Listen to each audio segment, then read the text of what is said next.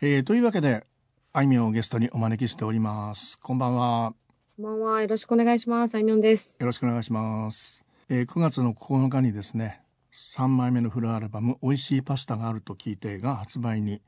なりました。はい。女っぽくていじらしくて、いいアルバムだなと思いましたが、 あありがとうございます。はい。ありがとう。女っぽかったですか女っぽかったです。ええよ。であのー前作の、まあ、アルバムの時にですねマリーゴールドがねはい。今後のあのあいみょんの活動の中でどんな風に残っていくでしょうっていう話になった時に、えっと、ヒット曲を持ってるアーティストが陥りがちな、いはいあの曲がこ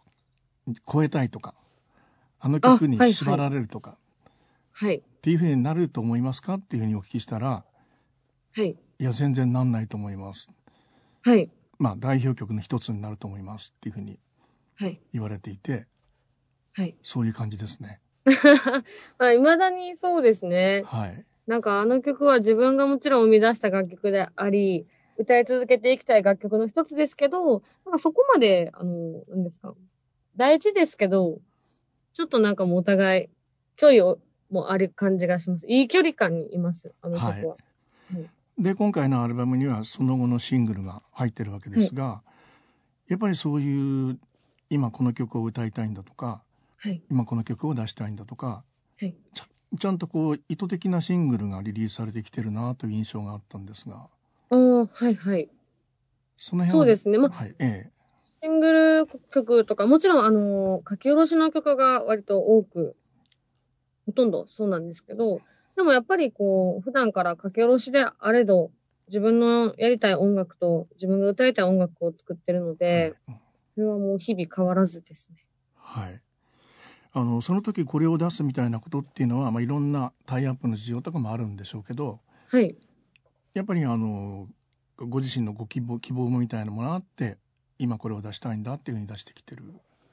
そういう曲ももちろんありますね。まあ、10枚目のシングルの裸の心はい。とかは、あの、私の結構強い意志があり、はい。この曲をリリースしたいですっていうふうにスタッフさんにお話ししたりもありました。あれいい曲です ね。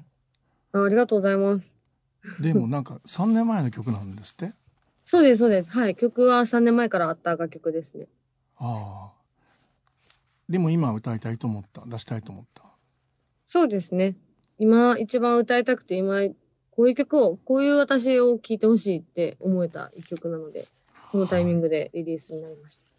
まあ今ってやっぱりこういろんな理由があっての今なんでしょうねこのタイミングっていう。そうですね。まあ自分の気持ちの問題もあるんですけど、はい。なんか感覚ですね。なんかこの曲は今やって思う瞬間がなんかあるんですよね。ああ説明が難しいんですけ ど、はい。直感的なものがあるんだ。そうですね。あああの前作のアルバムのインタビューの中でですね、えーファーストアルバムは青春の興奮からできた曲が入っているはい。で、まあ、せんあの瞬間的シックスセンスは瞬間の第6巻からできた曲たちが入っているそういう流れで言うと今回の「美味しいパスタがあると聞いてはどういう曲が入ってるっていうふうにご自分で思ってらっしゃるうーん。まあでも、実質、前作、前々作と気持ち的には両方とも変わらないですね。青春の興奮であり、瞬間的な第6巻から生まれた楽曲たちが入ってると思うので、まあでもちょっと気持ち、なんやろ、こう、ちょっと気が抜けてるような、自分の中でも、いい意味ではい気の緩んだアルバムにはなってると思うので、純粋に今一番いいと思える楽曲たちうんを集めたアルバムにはなってるっていう感じですかね。うんはいとってもあの安定感のあるアルバムな感じしますもんね。ほんまですかええよかったです。それはもうその、まあゆとりみたいなものもありながらそうですね。もうアルバムも3枚目になり、こう、いろいろあいみょんという名前を知ってくださってる方が、少し自分の周りにも、あの、たくさん増えてきたことを実感してる上でのアルアルバムなので、なんかちょっとあまりこう、気張らず、なんかこう、ただいいものを作ろうっていう前向きな気持ちを持ちながら、楽しく制作をしてたりはしたので、曲選びも、ほんまにたくさんちょっとストックがあるんですけど、何百曲かあるんですけど、はいはいその中から一番今自分が聴いてていいと思える曲をっていう、はい、選び方だったので。世の中に少しは知ってもらえてるっていうとっても謙虚ないや、こともうこういう時言葉になんて言っていいか分からなくて、そうそうですね。謙虚にいなきゃいけない。まあ2年前ぐらいでは思ってもないようなところにいるという感じもするでしょそうですね。もちろん、夢見てましたし、こういう状況っていう夢も見てたし、憧れてはいたけども、やっぱり実感はわからないですう、うね。んテレビにあれだけ出たり今までこう縁のなかったような番組にも出たりはい。やっぱりこう広な世界が広がったりコミュニケーションが増えたりっていうことは身の回りに起きてるわけでしょそうですね。もちろん、こう、何ですか、お会いしたかった憧れの方にお会いできたりだったりとかもありますし、結構生活もすごい変わったんですけど、じゃあ果たして自分が本当に世の中に知られてるのかとか、曲が聴かれてるのかっていうのは、体感ではわからないですね。体感ではわからないわからないですね。だからライブとかやとわかります。あこんだけのファンがいてくれてるんやって目の前にあはいいるので、家にいて一人でじっとしてる時とかは、何も感じないですね。あのい横浜アリーナを拝見したんですけど、ありがとうございます。あのこんなにそのこう自然体で、まあ、堂々としていてっていうのはとってもこう、まあ、半分驚きもありましたねあ驚きましたか驚きました なんかイメージがありましたかなんかどういう。上がってるというような感じもなかったでしょうし、はいはい。気負ってる感じもなくてあでもやっぱ緊張はします、しました。はあは緊張はしてましたけど、もうステージに上がってしまうと戻れないので、あはあなんかとりあえずいい歌を歌いたいっていう気持ちで、はい、歌ってましたね。まあ武道館もやってるわけですもんね弾き語りでね弾き語りで、はい、弾き語りで、はい、武道館やりました。あの時にあの1995っていうそのはい生まれたと、年をねはい、サブタイトルにつけてたでしょはい、つけてました。あれはこだわりがあってまあ、なんかこう、まあ、1995年に生まれて、もう私の原点であるっていう弾き語りを、ね、センターステージにするっていうことなので、まあ、私が、っていう人間が生まれた原点、あの、1995、1995年、お母さんのお腹の中っていうのを、は、イメージしてましたね。それでは1995年という、1995というタイトルにしました。あはあああそういう意味で言うとまあ区切りの25歳区切りじゃないか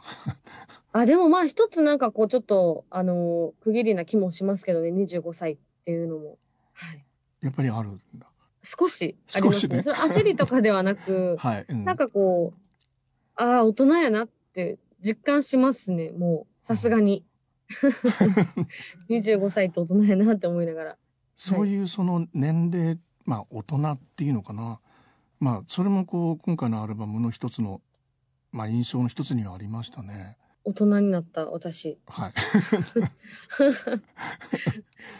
で大さ人です、もさっきその曲を選ばれる選ばれるい今いい曲と思える曲を選んだっていうう。はい。そのいい曲っていう判断の基準、ああ、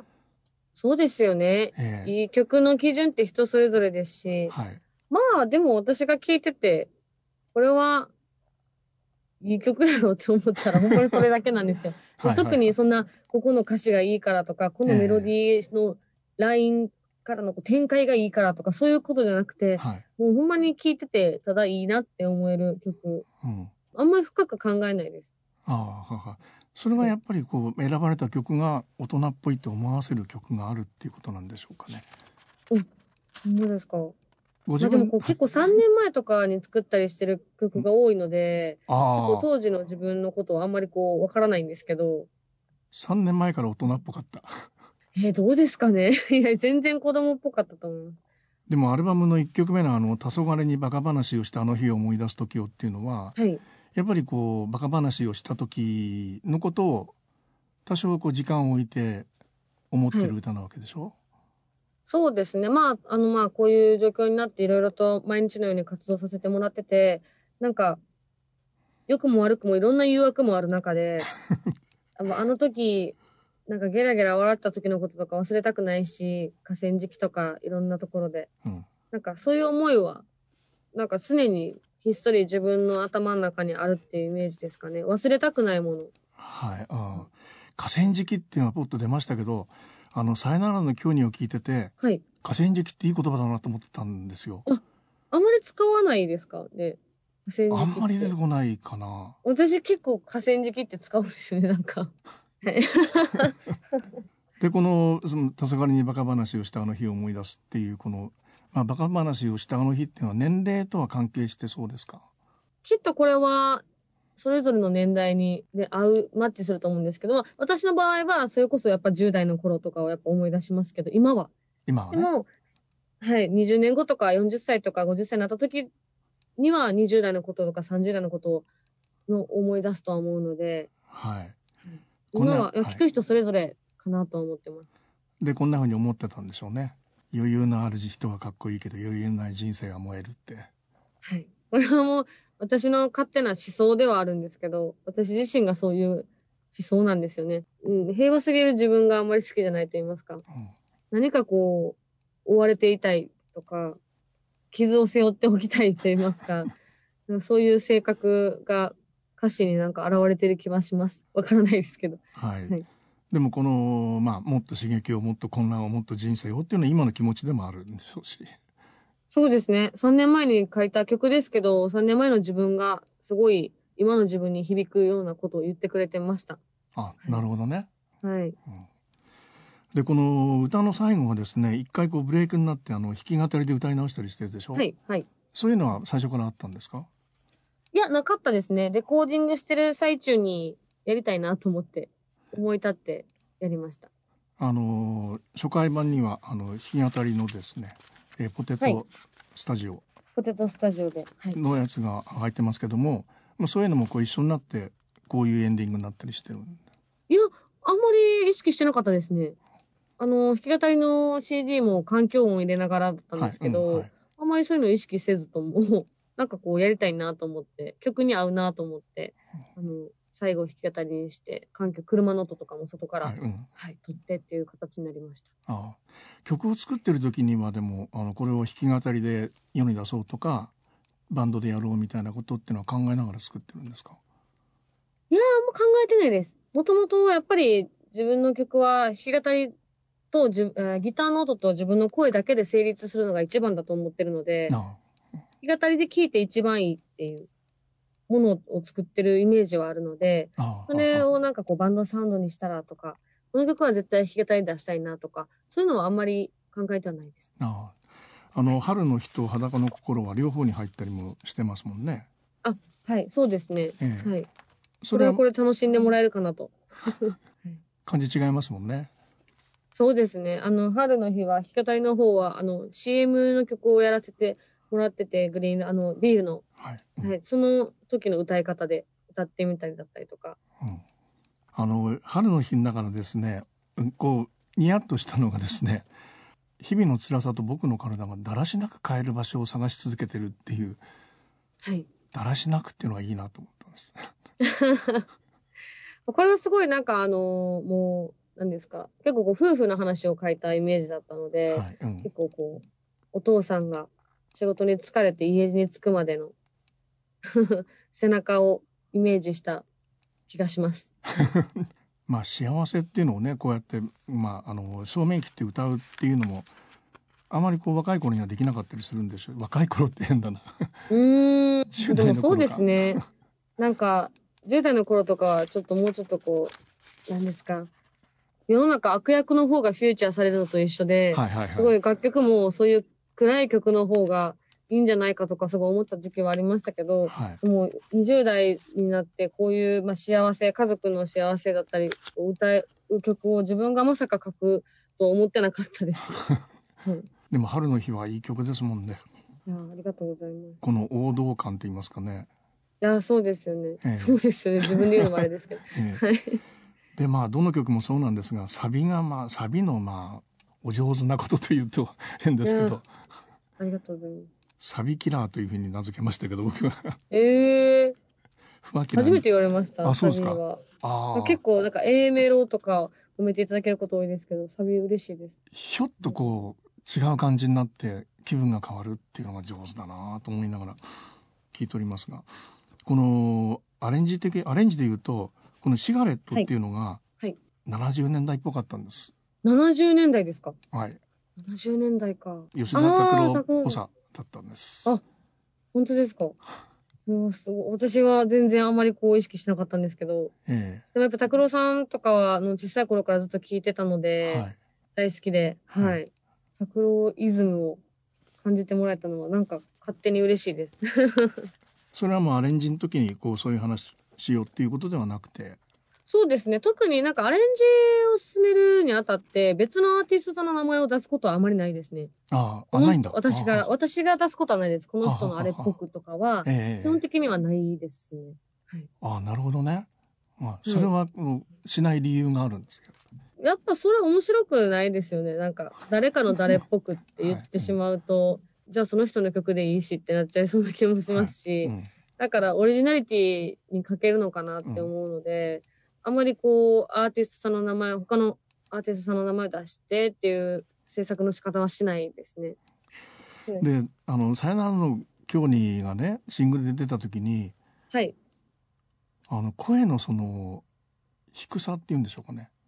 はい、低いですね。うん。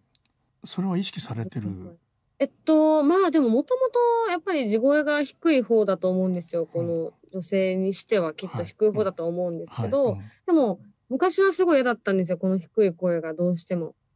すごい嫌でした。そうだやっと。ぱ可愛い声の女の子羨ましいなって思ってたんですけど、こうアーティスト活動し始めてからは、うんまあ、高いところも出ますし、うん低いところもかなり低いところまで出るんですよ。なんですごい便利な声として付き合ってはいるんですけど、あの、だからだんだん、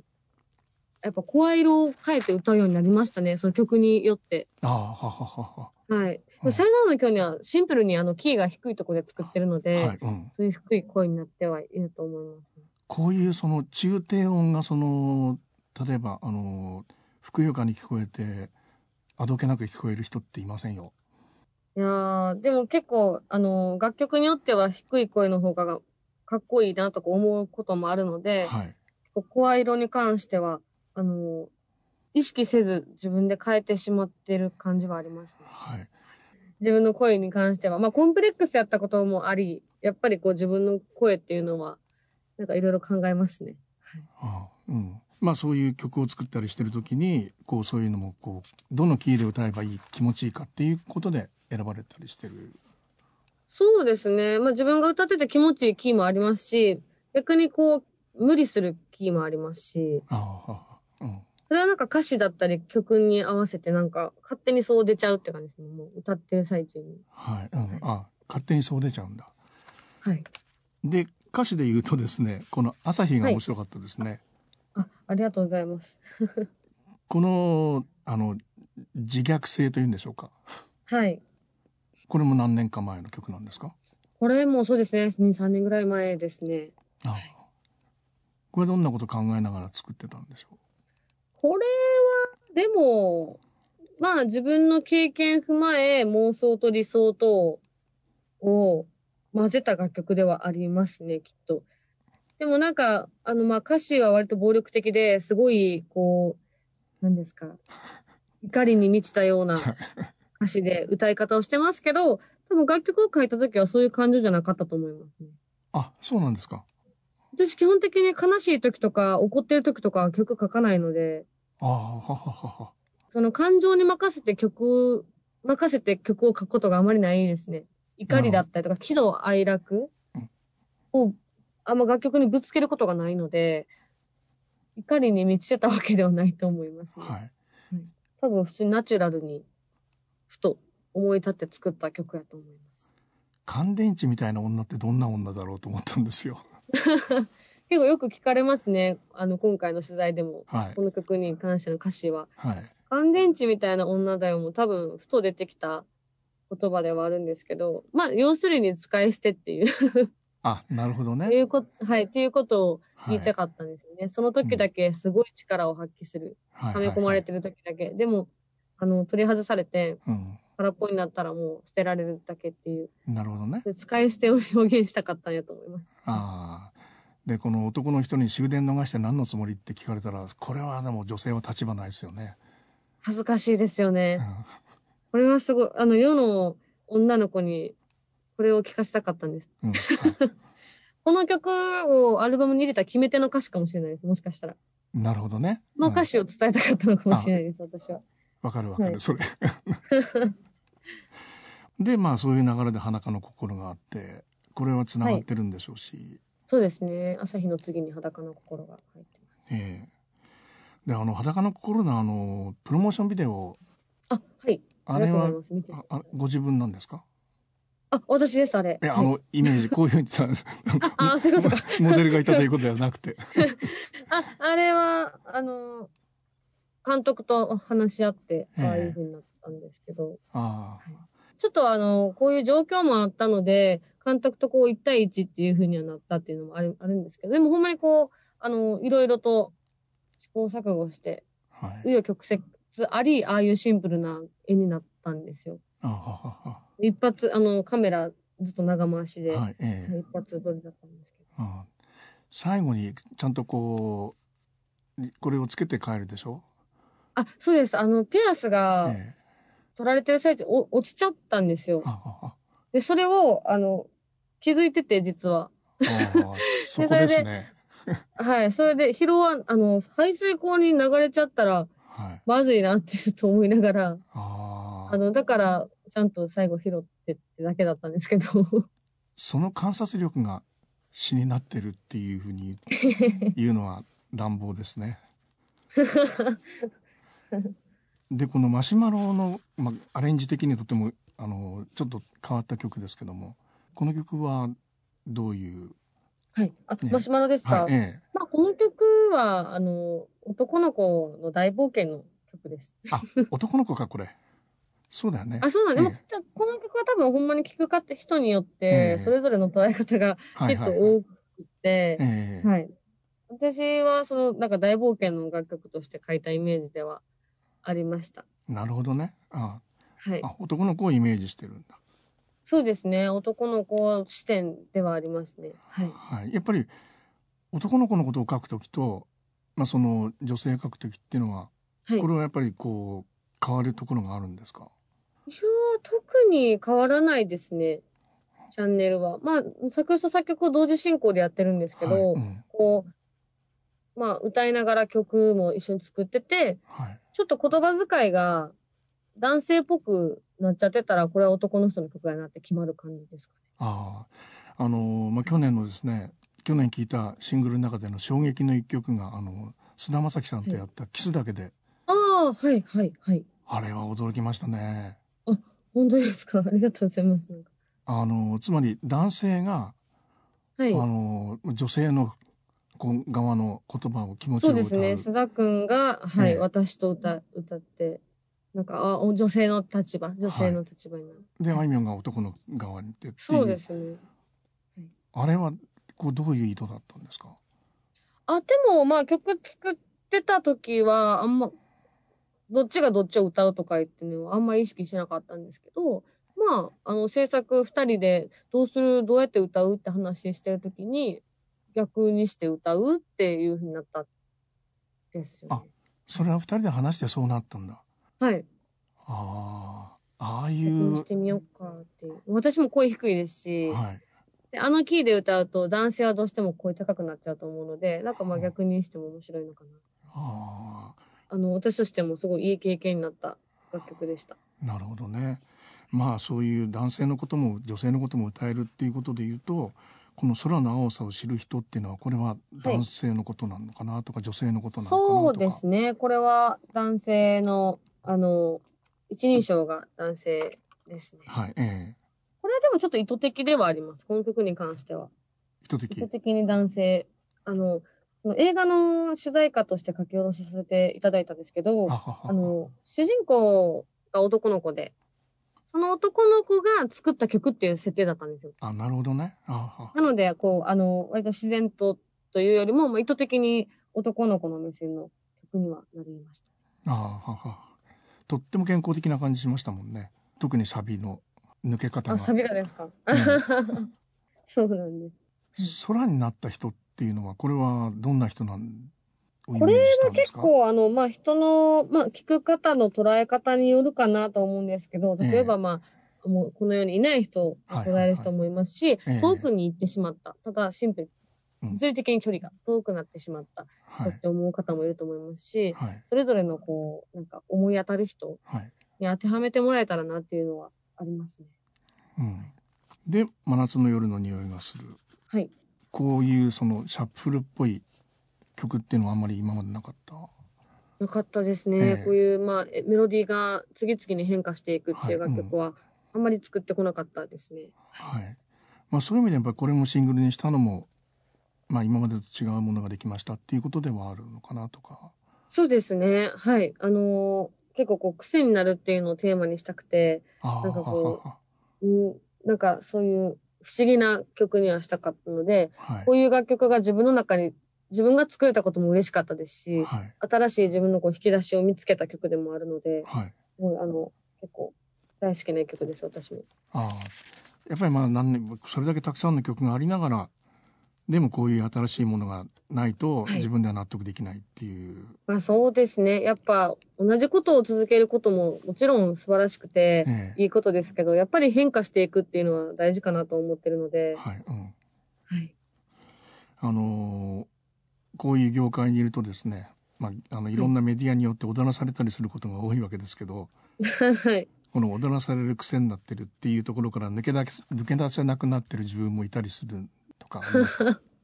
あでも、そういう瞬間もきっとあったと思いますね。こういうなんかきらびやかな、まあ一見すごいキラキラした世界で、いろんな誘惑があって、っていう世界に踊らされてるような気がしてた時はありましたけど、はい、なんか、今はあんまりそういう感覚ないですね。 はい、抜け出しました。あの踊らされてたまるかっていうことが歌になってるっていう時期もあったんでしょうしね。ああ、そのやっぱ世の中に対する反骨精神が、未だにあるんですけど、はいうん、もう反骨精神が前に前に出過ぎてる時はやっぱありましたね。それしかなかったっていう クソがみたいな、もうふざけんなみたいなことを言ってる時期もやっぱありました。はいまあ、それがその「黄昏にのこうバカをバカ話をしたあの日の頃っていうことでもあるんでしょうし。 つながるところでは、はい、あります。ええで女っぽいなと思った、まあ、まあ印象の一つにこはいのポプリの葉がとですね、はい。次の地下なんですよ。おお。ポプリの葉はこれも古い曲なんですかこれも2、3年ぐらい前ですね。はい。ああもう詩もちゃんとあって3年ぐらい前。ああ、もうメロディーと詩は基本あ的まあにですね、あの、い一つ緒も、ですかはらい。あね。あのはいあこれはこうそういう出来事があったんですかこれはそうですね、なんかその、出来事といいますか、なんかこう、香りっていうものの凄さといいますか、香りと記憶の結びつき方っはいはいはい。うんていうものを考えたときに、なんか私も結構、あー香りで人を記憶していると言いますか、あああの人がああいう匂いやったとか、大好きやった人の匂いだったりとかって、意外と忘れられなくて、この、もう過去の人に縛られてるんじゃなくて、香りに縛られてる気がするっていう感覚があったりとかもするので、きっとそれは、他の人、みんなそれぞれ忘れられない香りってあるんじゃないかなっていうのは、思いながら作った曲かもしれないです。なるほどね。であのまあこの香りにたどり着くまでにいろいろあったっていうふうに思いながら、はいこの香りとは結びつきたくなかったって言ってる強がってますね。この辺が女心の複雑さというふうに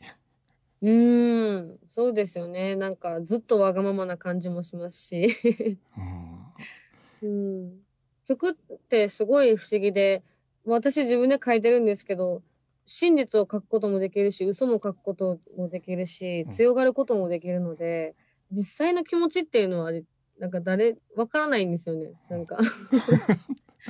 もうほんま聞く人に委ねてしまいますね。あ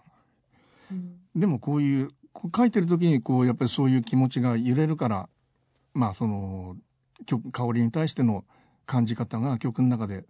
場面によって変わったりするっていうことでもあるんですかね。そうですし、まあ、自分の経験した記憶を思い起こしながら書くこともあるので、なんか切なくなったりすることも多いです。あーうんちょっとセンチメンタルな気持ちに。ハッピーエンドの曲っていうことにもなるんでしょうか。これはは、ハッピーエンドでも、アンハッピーエンドでもなさそうな。 なんか、どっちでもないでしょう。そうですね。うん。なんか、どっちかっていうと、悲劇のヒロイン的な感じはありますけど。はいあ悲劇のヒロインだうーん、ぽい気もしますね。ちょっと当時の自分は一体何、どういう女性像を描きたかったのかっていうのがあまり記憶にないんですけど。あーでもまあそういうそれが女性の日常だっていうとなこれはん、もあ、うちょっでともそれ、そうです、そうです。日常です、日常。これは日常ですよハッね。こピーエれンドとかアンハッピーエンドとかではなくて、もう日常を切り抜いたっていう曲ではあると思います。はい。そうアルバムの一つの印象のそのまあ女性っぽいとかいじらしいなとかっていうのと、はといってもその日常的な歌っうんうんていうん。そううですね。アルバム生活感が 出てる歌詞がちょっと多い気もします。はい、あの自分の香りは見つかったかっていうまあそれはアーティストシンガーソングライターあいみょんとしては自分の香りっていうのはちゃんと見つけられてるんですかいやー、まだ、なんか、まだ見つけられてない気もしますし、まだいろいろこう自分も変化していくのかなって思うと、うんなんか落ち着きたくないところはありますね。はいはいはいなんか自分の香りみたいなところに。うん、でその25歳っていうまあこうその、まあ、年齢でいうとこの「さよならの距離」の中のねはい。不滅のロックスターキング伝説のプロボクサーの明日、はい。そういう人たちとはい。 25歳のシンガーソングライターはい。あいみょんが考える明日っていうのは共通したり参考になったり何か学びたいと思ったりしてることがあるんですかそうですね。例えば、まあ私自身も全然な悩むことがたくさんあって、そういう時に頼れる人ももちろんいるんですけど、まあ親だったりとか。でもそうじゃなくて、私が憧れてた、あのもう、この世にいない、あのスターたちは、どうやって切り抜けていくのかな、明日を、今日をっていうのは、すごい気になりますし、まあ手に届かない答えなんですけど、あどあなんかそういうのは考えることは多いです。あの人やったらどうやってここを切り抜けたかなとかいうのは、なんか気になったりとかしますね。 うん、でもまうあんそんなにあのこう誰かの答えにすがりたくなるような場面っていうのはないわけでしょあ、でも私は意外と、あの、誰かの答えにすがりつくタイプですよ。なんか影響受けます。もう本当に悩んだ時、自分の考えじゃまとまらない時は、もう誰かの言葉を信じて、はははそれこそ岡本太郎さんの言葉っていうのにはすごい助けられてますしうん、な太郎さんがそうやって言うなら私も大丈夫やとか。うん、ああうん、ちょっと安定剤っぽくなってる気はしますけど。はい。でそういうこう意味で言うとまあ地下ですよ女っぽいなっていうこれはもうあ の誰かにすがるっていうことも含めて はい。 そうですね。まあ、今回のアルバムの中で一番、まあ、この曲も過去の曲で、一番こう自分としても難解な曲 でした。難解ななんな曲んやこの歌詞はと思いながら。あちょっとあんまりこう自分でも理解不能だったんですよね。あああすごいわがままな女の子を描いてるとは思うんですけど、うん、あんまり覚えてないという。これ地下さんっていう人がいたのかなとかあ、ちかさんはいないです。はい、ちかさんはいないんですけど、何かこうちょっと女の子の名前っぽいタイトル。これ小魚の名前なんですよ。小魚はい、小さい魚にチカっていう魚がいて、え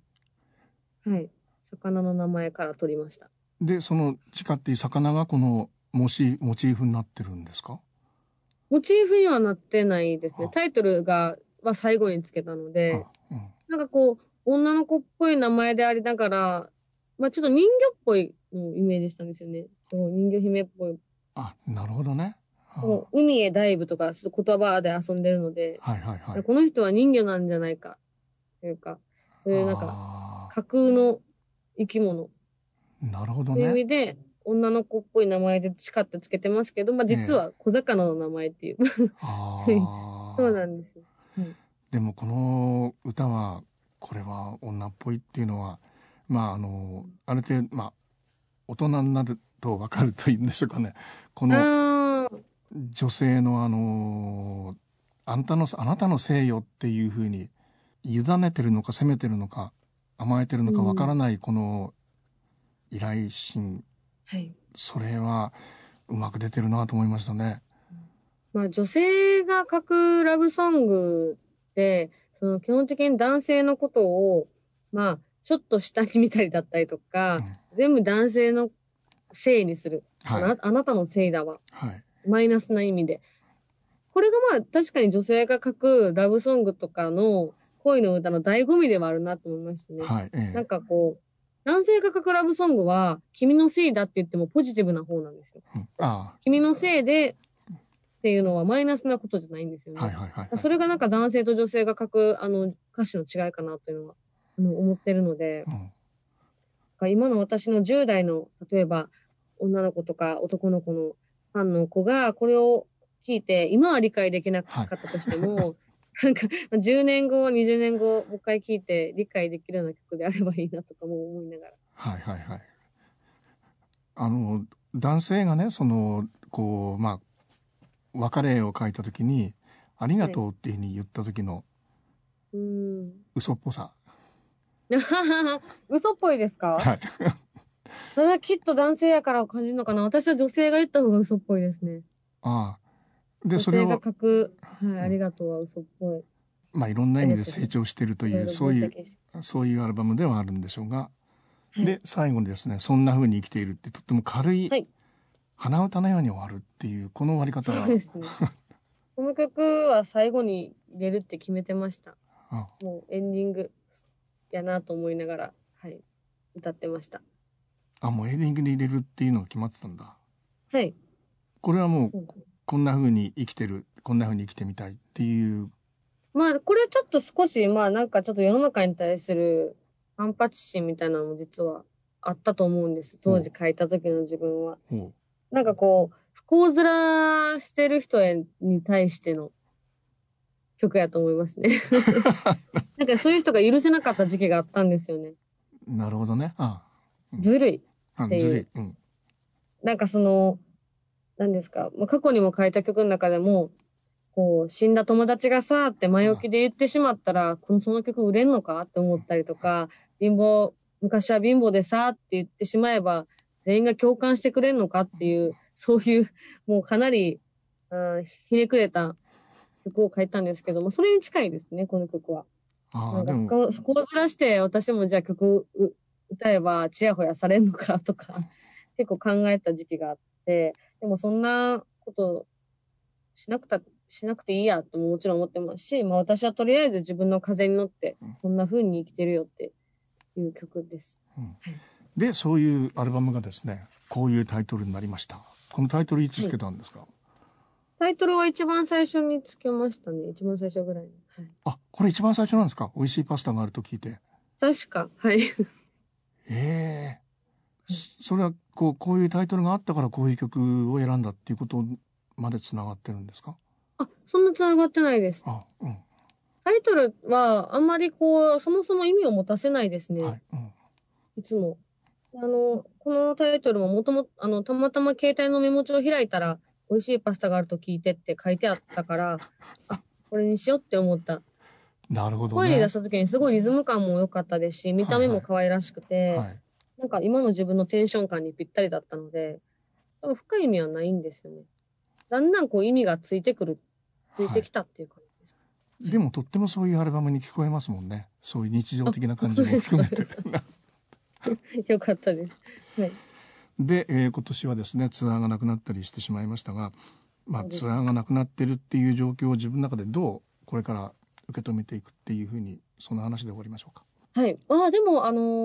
ーこういう状況だから、こういう状況だからっていう言葉が今世の中に溢れてますけど、なんかそれは一つ、なんやろう、もちろんこういう状況やからって思うんですけど、こういう状況やからっていう言葉に負けたくないんですよね、私は。だから、どんな状況であれど、あのー